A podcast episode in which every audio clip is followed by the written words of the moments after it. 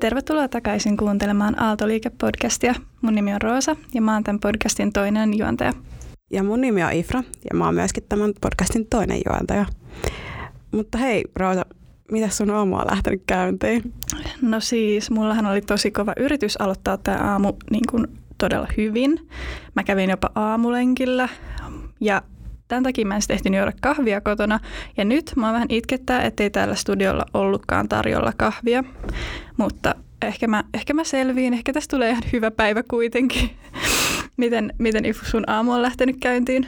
No tosiaan ihan hyvin tässä on ollut vähän myös, tässä on ollut siis teknisiä ongelmia tämän koneen kanssa. Ja sitten on ollut vielä kahvin puute.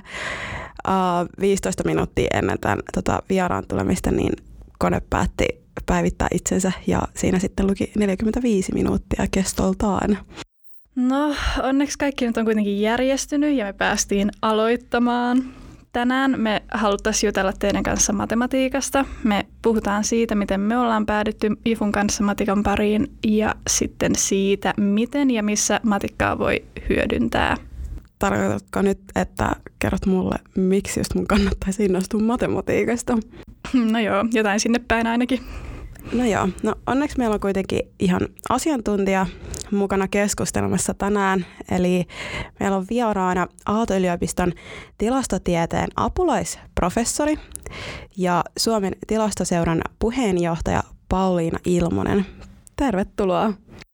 Kiitos, kiitos. Kiva olla täällä. Kiitos Pauliina mun puolesta myös. Tosi kiva, että sä oot päässyt tänne meidän vieraaksi. Ihan ensimmäisenä voitaisiin aloittaa siitä, että sä voisit kertoa, kuka sä oot ja mitä sä teet ja mikä on sun mielestä parasta matematiikassa.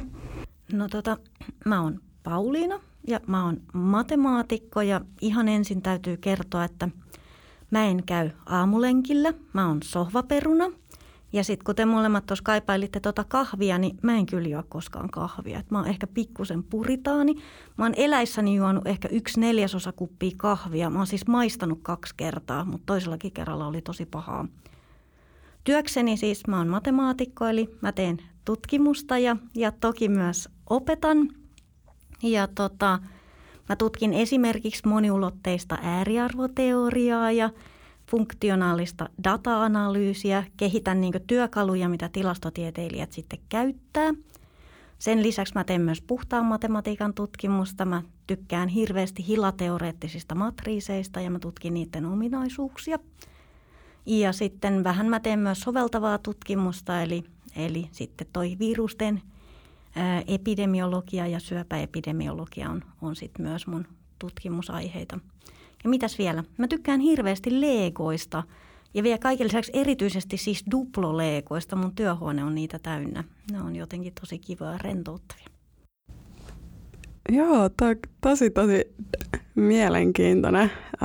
Tosiaan mun lemppariasia matematiikassa on sen haastavuus ja kauneus.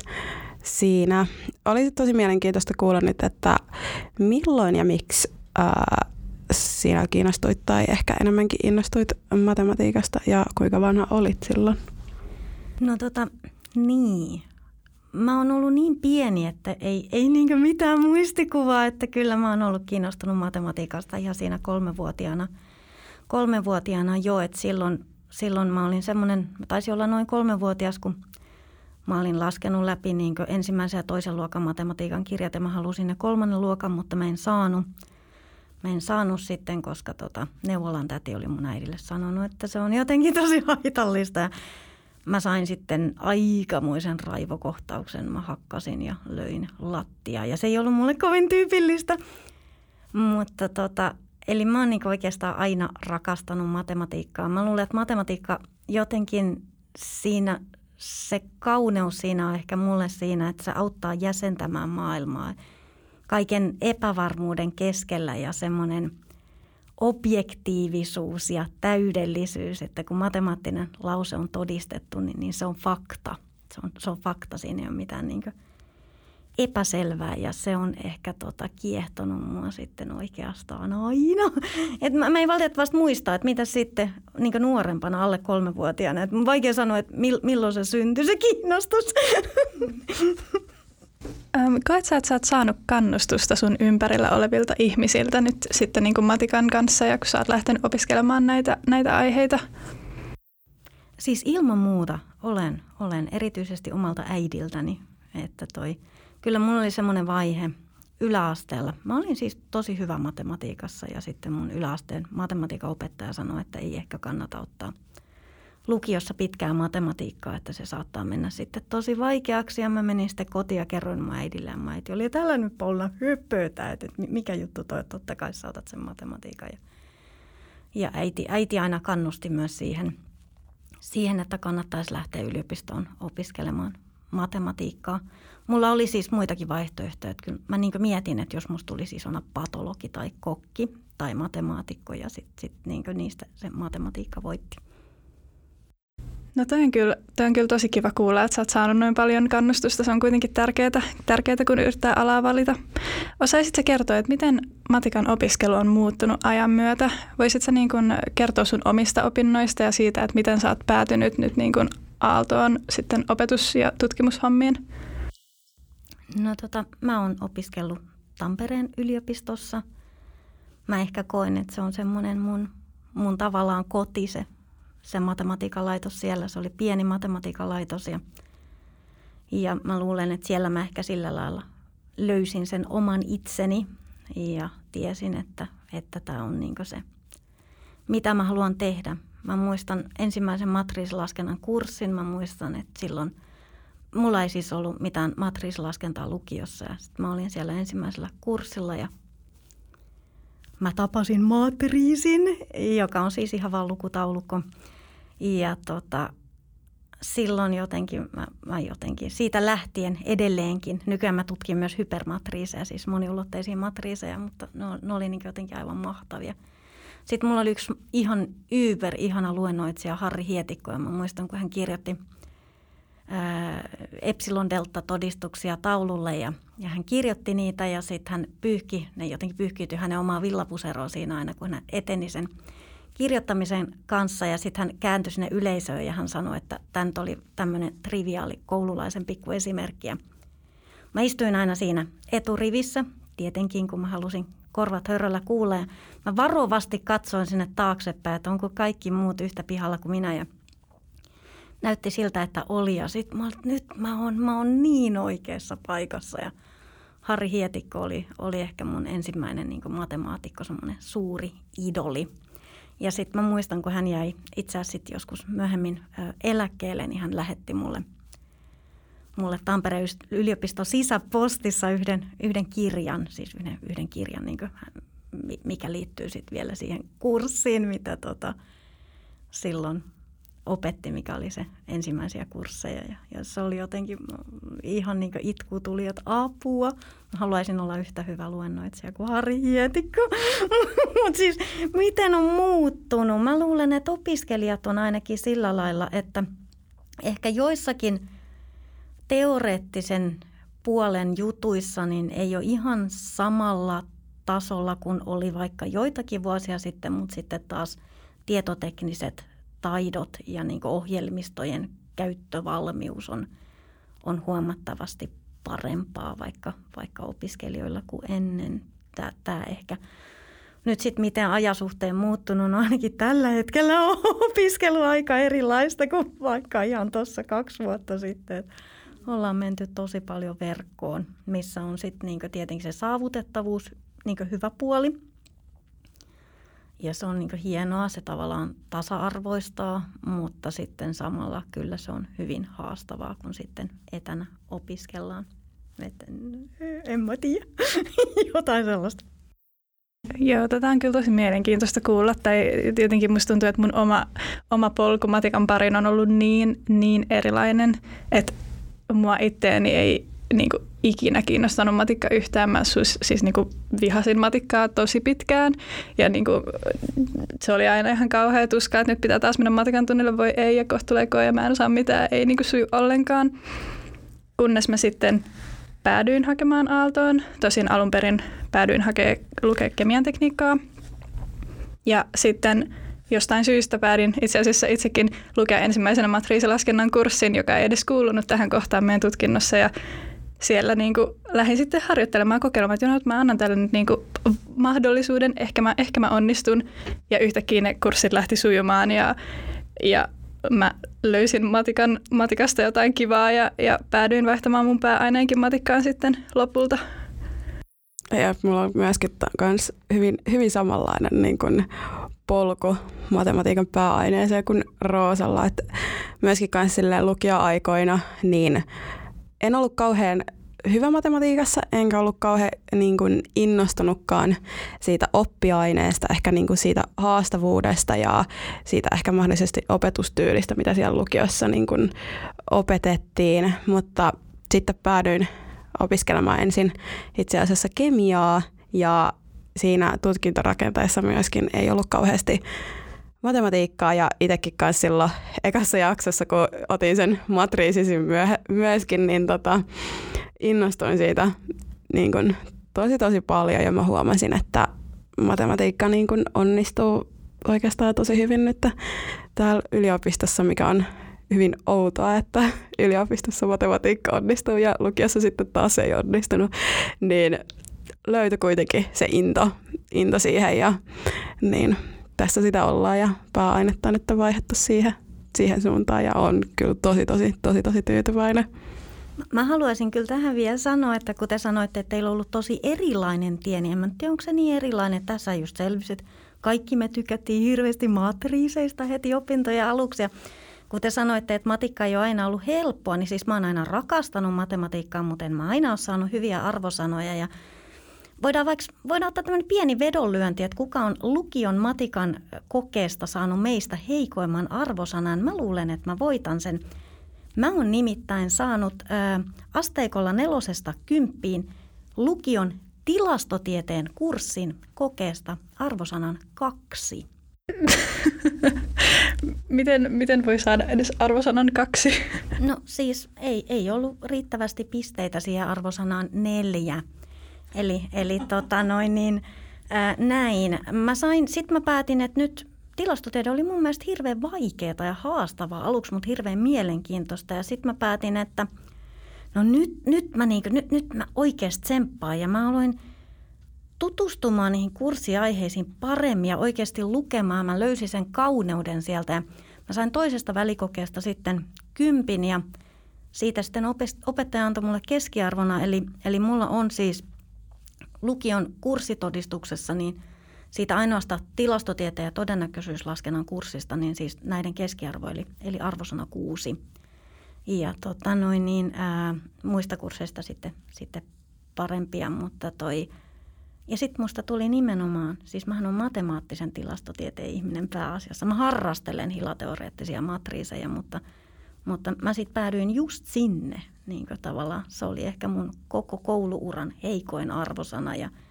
Ja sitten jotenkin mä ajattelin, että ei apua, nämä asiat täytyy niinku opetella ja sitten jotenkin se kauneus aukesi sieltä.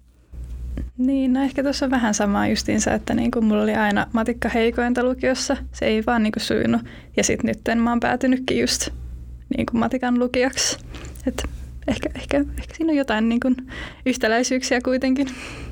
Joo, mutta palataan aiheeseen ja voisin tässä seuraavaksi kysyä, että minkälaista kehitystä koet tapahtuneeksi kehityskaaressa naiset tekniikan alalla ja näin niin kuin sinun urasi aikana?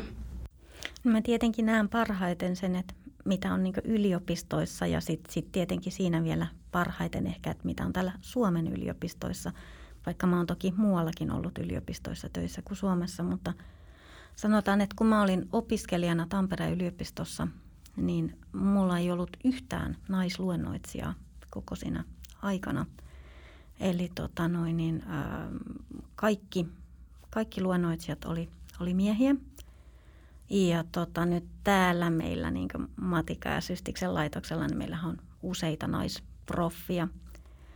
Ja toki siis valtava hienoja matemaatikkoja, tähtiä, niin naisia kuin miehiäkin löytyy siis Suomesta ja ei vain tänä päivänä, mutta kyllä semmoinen naisten ehkä esiin marssia tällä hetkellä Suomessa on huimia kansainvälisiä matemaatikkoja, jotka on aivan siis supertähtiä ja niitä on siellä useita naisia ja toki myös useita miehiä, mutta että se naismatemaatikko ei enää ole niin kuin mikään poikkeava havainto, vaan ihan mainstreamia, niin kyllä se on omasta näkökulmasta ainakin näyttäytyy siltä.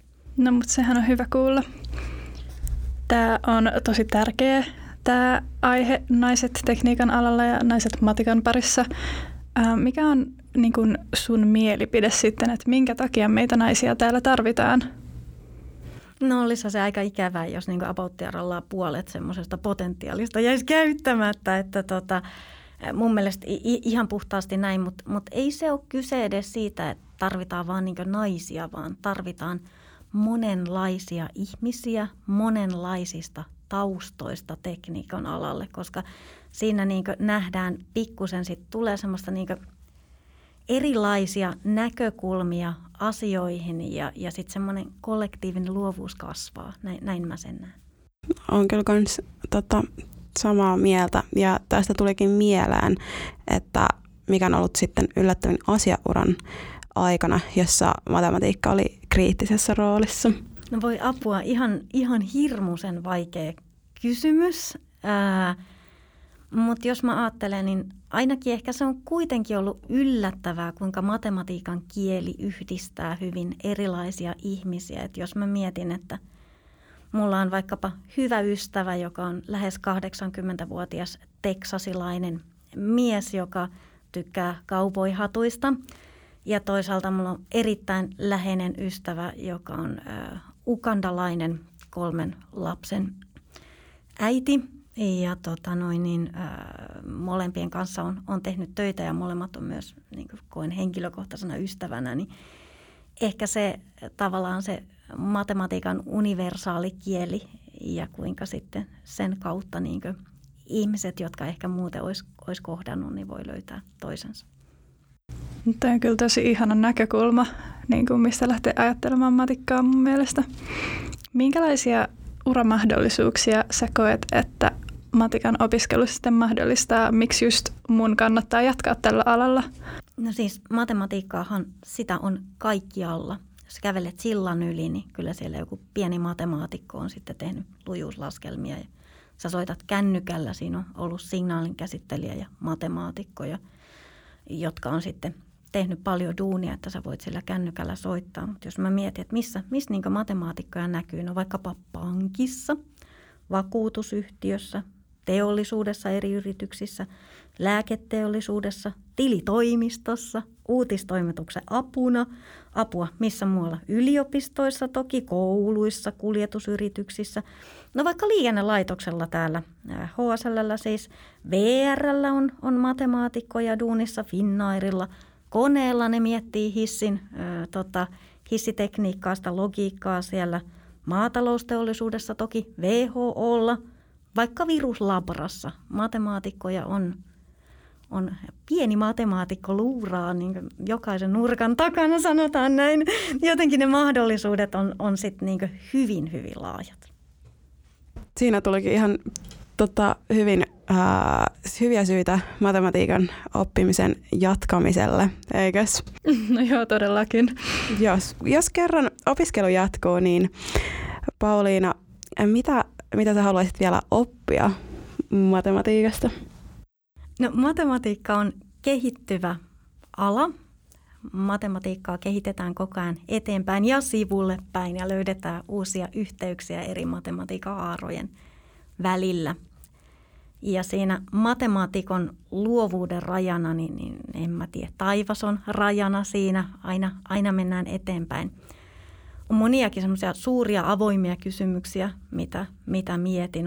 On asioita, mitä on yrittänyt ratkaista vaikka vuoden tai 2 ja saanut sitten ratkaistua. Ja on asioita, mitä mä oon yrittänyt ratkaista esimerkiksi viimeiset 7 vuotta. Mä en ole vielä onnistunut, että sitähän se matemaatikon elämä on. Se on sellaista ikuista oppimista ja yritetään todistaa asioita ja suurimpana osana päivistä ei onnistuta, mutta sitten kun sen jonkun matemaattisen lauseen saa todistettua, niin se tunne on aika mahtava.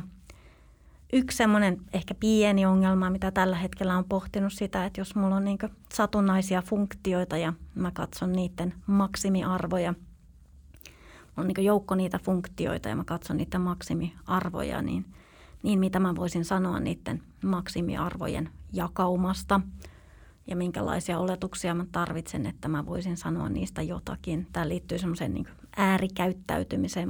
Mua kiinnostaa kehittää menetelmiä ääriarvoteorian saralla, eli tavallaan pyrkii vastaamaan semmoisiin kysymyksiin, että kuinka harvinaista on harvinainen. Ja siihen liittyen monta, ja eikö se ole aika monen matemaatikon haave sitten, että mitä jos joskus saisi tehtyä jotakin mageeta, mikä liittyy siis Riemannin hypoteesiin. Siitä vaan googlaamaan, mikä on Riemannin hypoteesi. Joo, mutta oppia matematiikan alalla hienoimpia asioita siinä, että on matemaatikko, se, että opin koko ajan, joka päivä lisää. Joo, eli jokaiselle siis on vielä paljon matikkaa jäljellä, että voi ihan niin paljon opetella kuin huvittaa. Niin, tai mä en sanoisi, että paljon matematiikkaa jäljellä opittavaksi pelkästään, vaan siis matematiikka kehittyy. Matematiikka ei ole valmis, vaan se niin kuin kehittyy koko ajan. Paljon löydettävää, paljon tehtävää, paljon uusia lauseita, joita voidaan todistaa. Eli paljon matikkaa vielä löydettävänä. Loppuun vielä näissä meidän podijaksoissa me haluttaisiin antaa semmoisia, no ei nyt elämänohjeita, mutta kuitenkin ehkä elämänohjeita.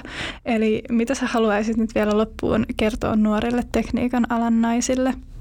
Että kulkekaa kohti unelmianne, maailma on teidän. Mä haluaisin vielä kysyä tämmöisen lisäkysymyksen tähän näin, niin mikä on tyypillinen matemaatikko? No siis eikö se ole aika selvää? Tyypillisellä matemaatikalla on tietenkin silmälasit, koska se tihrustelee siellä omassa pienessä kammiossaan niitä kaikkia matemaattisia kaavoja. Sitten sillä on pitkät hiukset, koska ei se kiinnitä semmoiseen asiaan huomiota kuin esimerkiksi hiusten leikkaus. Ne on yleensä niin harmaat ne hiukset, koska se ajattelee niin kauhean paljon, niin tokihan siinä hiukset harmaantuu. Todennäköisesti se villapuserossa on reikiä, koska se ei ole huomannut, että siihen on niitä reikiä tullut. Tämä on ehkä semmoinen tyypillinen matemaatikko. Mun mielestä esimerkiksi mä muistutan aika paljon just sellaista matemaatikkoa. Mulla on silmälasit ja mun hiukset ei ole vielä harmaantunut, mutta kyllä ne kerkiää, kun mä ajattelen vielä vähän sen lisää. Ja just aamulla oli pakko vaihtaa lähtiessä vielä pusero, kun mä huomasin, että ihan siinä keskellä oli reikä. Ja vaikka siis tosi hyvä pusero. Siis mä olin vasta niin kuin mitä? Ei siitä ole kuin 22 vuotta, kun mä oon ostanut sen puseron ja nyt jo oli tullut reikä. Ai kauheata. Ja sitten mitä? Monesti matemaatikoista ajatellaan, että ne on introvertteja, että ne niinkö... Sehän on se kuuluisa matemaatikko vitsi, että mistä erottaa introvertin matemaatikko ekstrovertista, niin ne erottaa siis siitä, että kun sä juttelet introvertin matemaatikon kanssa, niin se tuijottaa omia varpaitaan. Ja kun sä juttelet ekstrovertin matemaatikon kanssa, niin se tuijottaa sun varpaita. Mutta oikeasti tietenkin meitä matemaatikkoja on kaikenlaisia, on kaiken näköisiä, kaiken kokoisia, kaikista erilaisista lähtökohdista ja taustoista. Ja mikä meitä ehkä yhdistää on semmoinen looginen ajattelu ja niinkö semmoinen innostus sitten nähdä tämmöisiä loogisia rakenteita asioiden välillä. Eli voisiko sanoa, että matemaatikko voi olla ihan kuka tahansa tavallinen tai epätavallinen? No aivan varmasti sanotaan, että tuolla kadulla kun kävelee noita ihmisiä, niin ei niitä matemaatikkoja siellä tunnista. Ei lue neovaloja otsassa, että mikä minä matemaatikkoa. Kyllä se voi olla kuka vaan.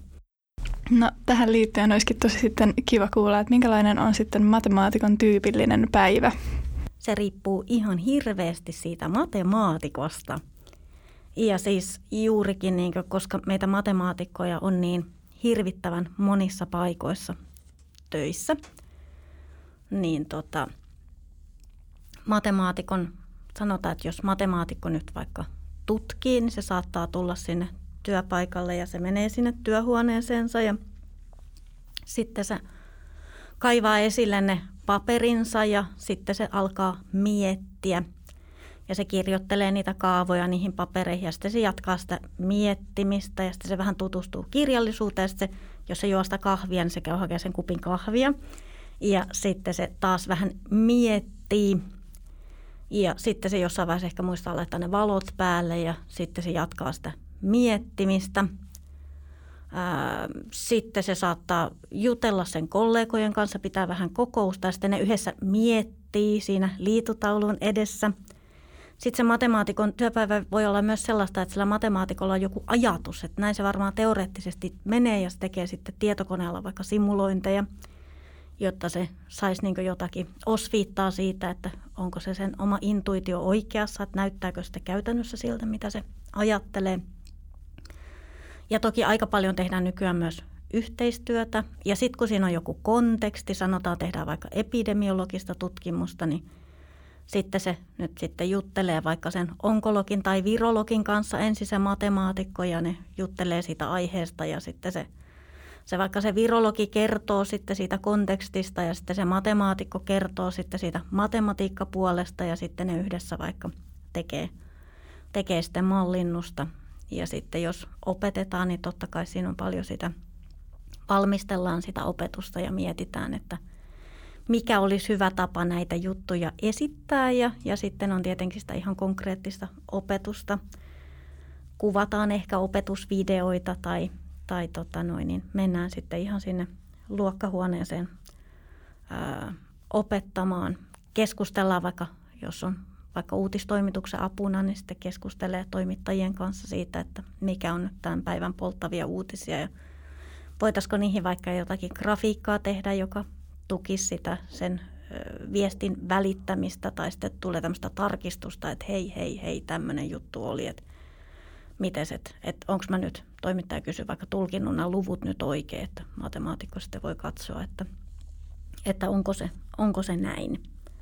Tai jos on vaikka töissä VR:llä, niin se miettii sitten näiden junien kuljetusvaunujen vaikka optimointia, että missä varikolla mikäkin vaunu nyt sitten seisoo ja miten saadaan sitten optimaalisesti nämä vaunut kulkemaan eri paikkojen välillä, että saadaan tavara perille hyvin. Eli todella moninaista.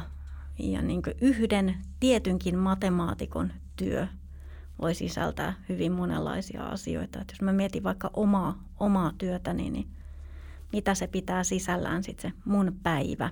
Niin tapaamisia mun opiskelijoiden kanssa, eli siis niin kuin vaikka opinnäytetöiden kirjoittajien kanssa. Niitä on aika paljon sellaisia. Tällä hetkellä tavataan Zoomissa ja jutellaan, että miten on edistynyt ja monesti se menee siihen, että sanon, että hyvä, hienosti menee, jos on jotain ongelmia, jutellaan niistä. Ja sitten on opetuksen valmistelu ja sitten mä mietin vaikkapa, että no onko tämä tilastotieteen sivuaineen rakenne nyt hyvä ja sitten mä valmistelen luentoja ja yritän saada niihin aina myös jotain uudistusta, niin kuin jotain ajankohtaista aina mukaan niihin. Ja sitten mä tosiaan istun myös siellä kammiossa ja kirjoitan niitä kaavoja siihen paperille ja yritän todistaa niitä matemaattisia lauseita ja aina välillä onnistuukin. Sitten on tapaamisia mun tutkimusryhmän kanssa toki ja sitten on paljon hallinnollista hommaa ja sitten jonkun verran sitä median kanssa keskustelua myös sitten. Että niin kuin hyvin sanotaan isoa vaihtelua päivissä ihan vaan esimerkiksi tällä yhdellä pienellä matemaatikolla eli minulla. Ja sitten jos ajatellaan vielä, että niitä matemaatikkoja on monessa paikassa, niin se on hyvin vaihteleva se matemaatikon työnkuva. Sehän on mukava kuulla, että päivä voi olla tosi niin kuin monennäköinen. Varmasti löytyy jokaiselle joku matikkaan liittyvä asia, mikä sitten sopii just itsellensä. Niin kuin sanoit, että matemaatikkoja löytyy joka kolkasta. Mutta kiitoksia tosi paljon, Pauliina, tämän vierailusta täällä. Joo, hei, kiitos munkin puolesta. Tosi kiva, että tulit juttelemaan meidän kanssa matikasta tähän podijaksoon. Tässä oli varmasti kaikille tosi paljon semmoisia tosi hyödyllisiä ajatuksia. Kiitos teille, oli älyttömän kiva käydä. Ja kiitos kaikille kuuntelijoille. Ja tässä tämä jakso nyt on. Ja tosiaan voitte seurata meitä muissa somekanavissa, kuten Linkkarissa ja Instagramissa nimellä Aalto-liike. Ja toivottavasti tuutte mukaan myös ensi jaksoon. Joten moikka!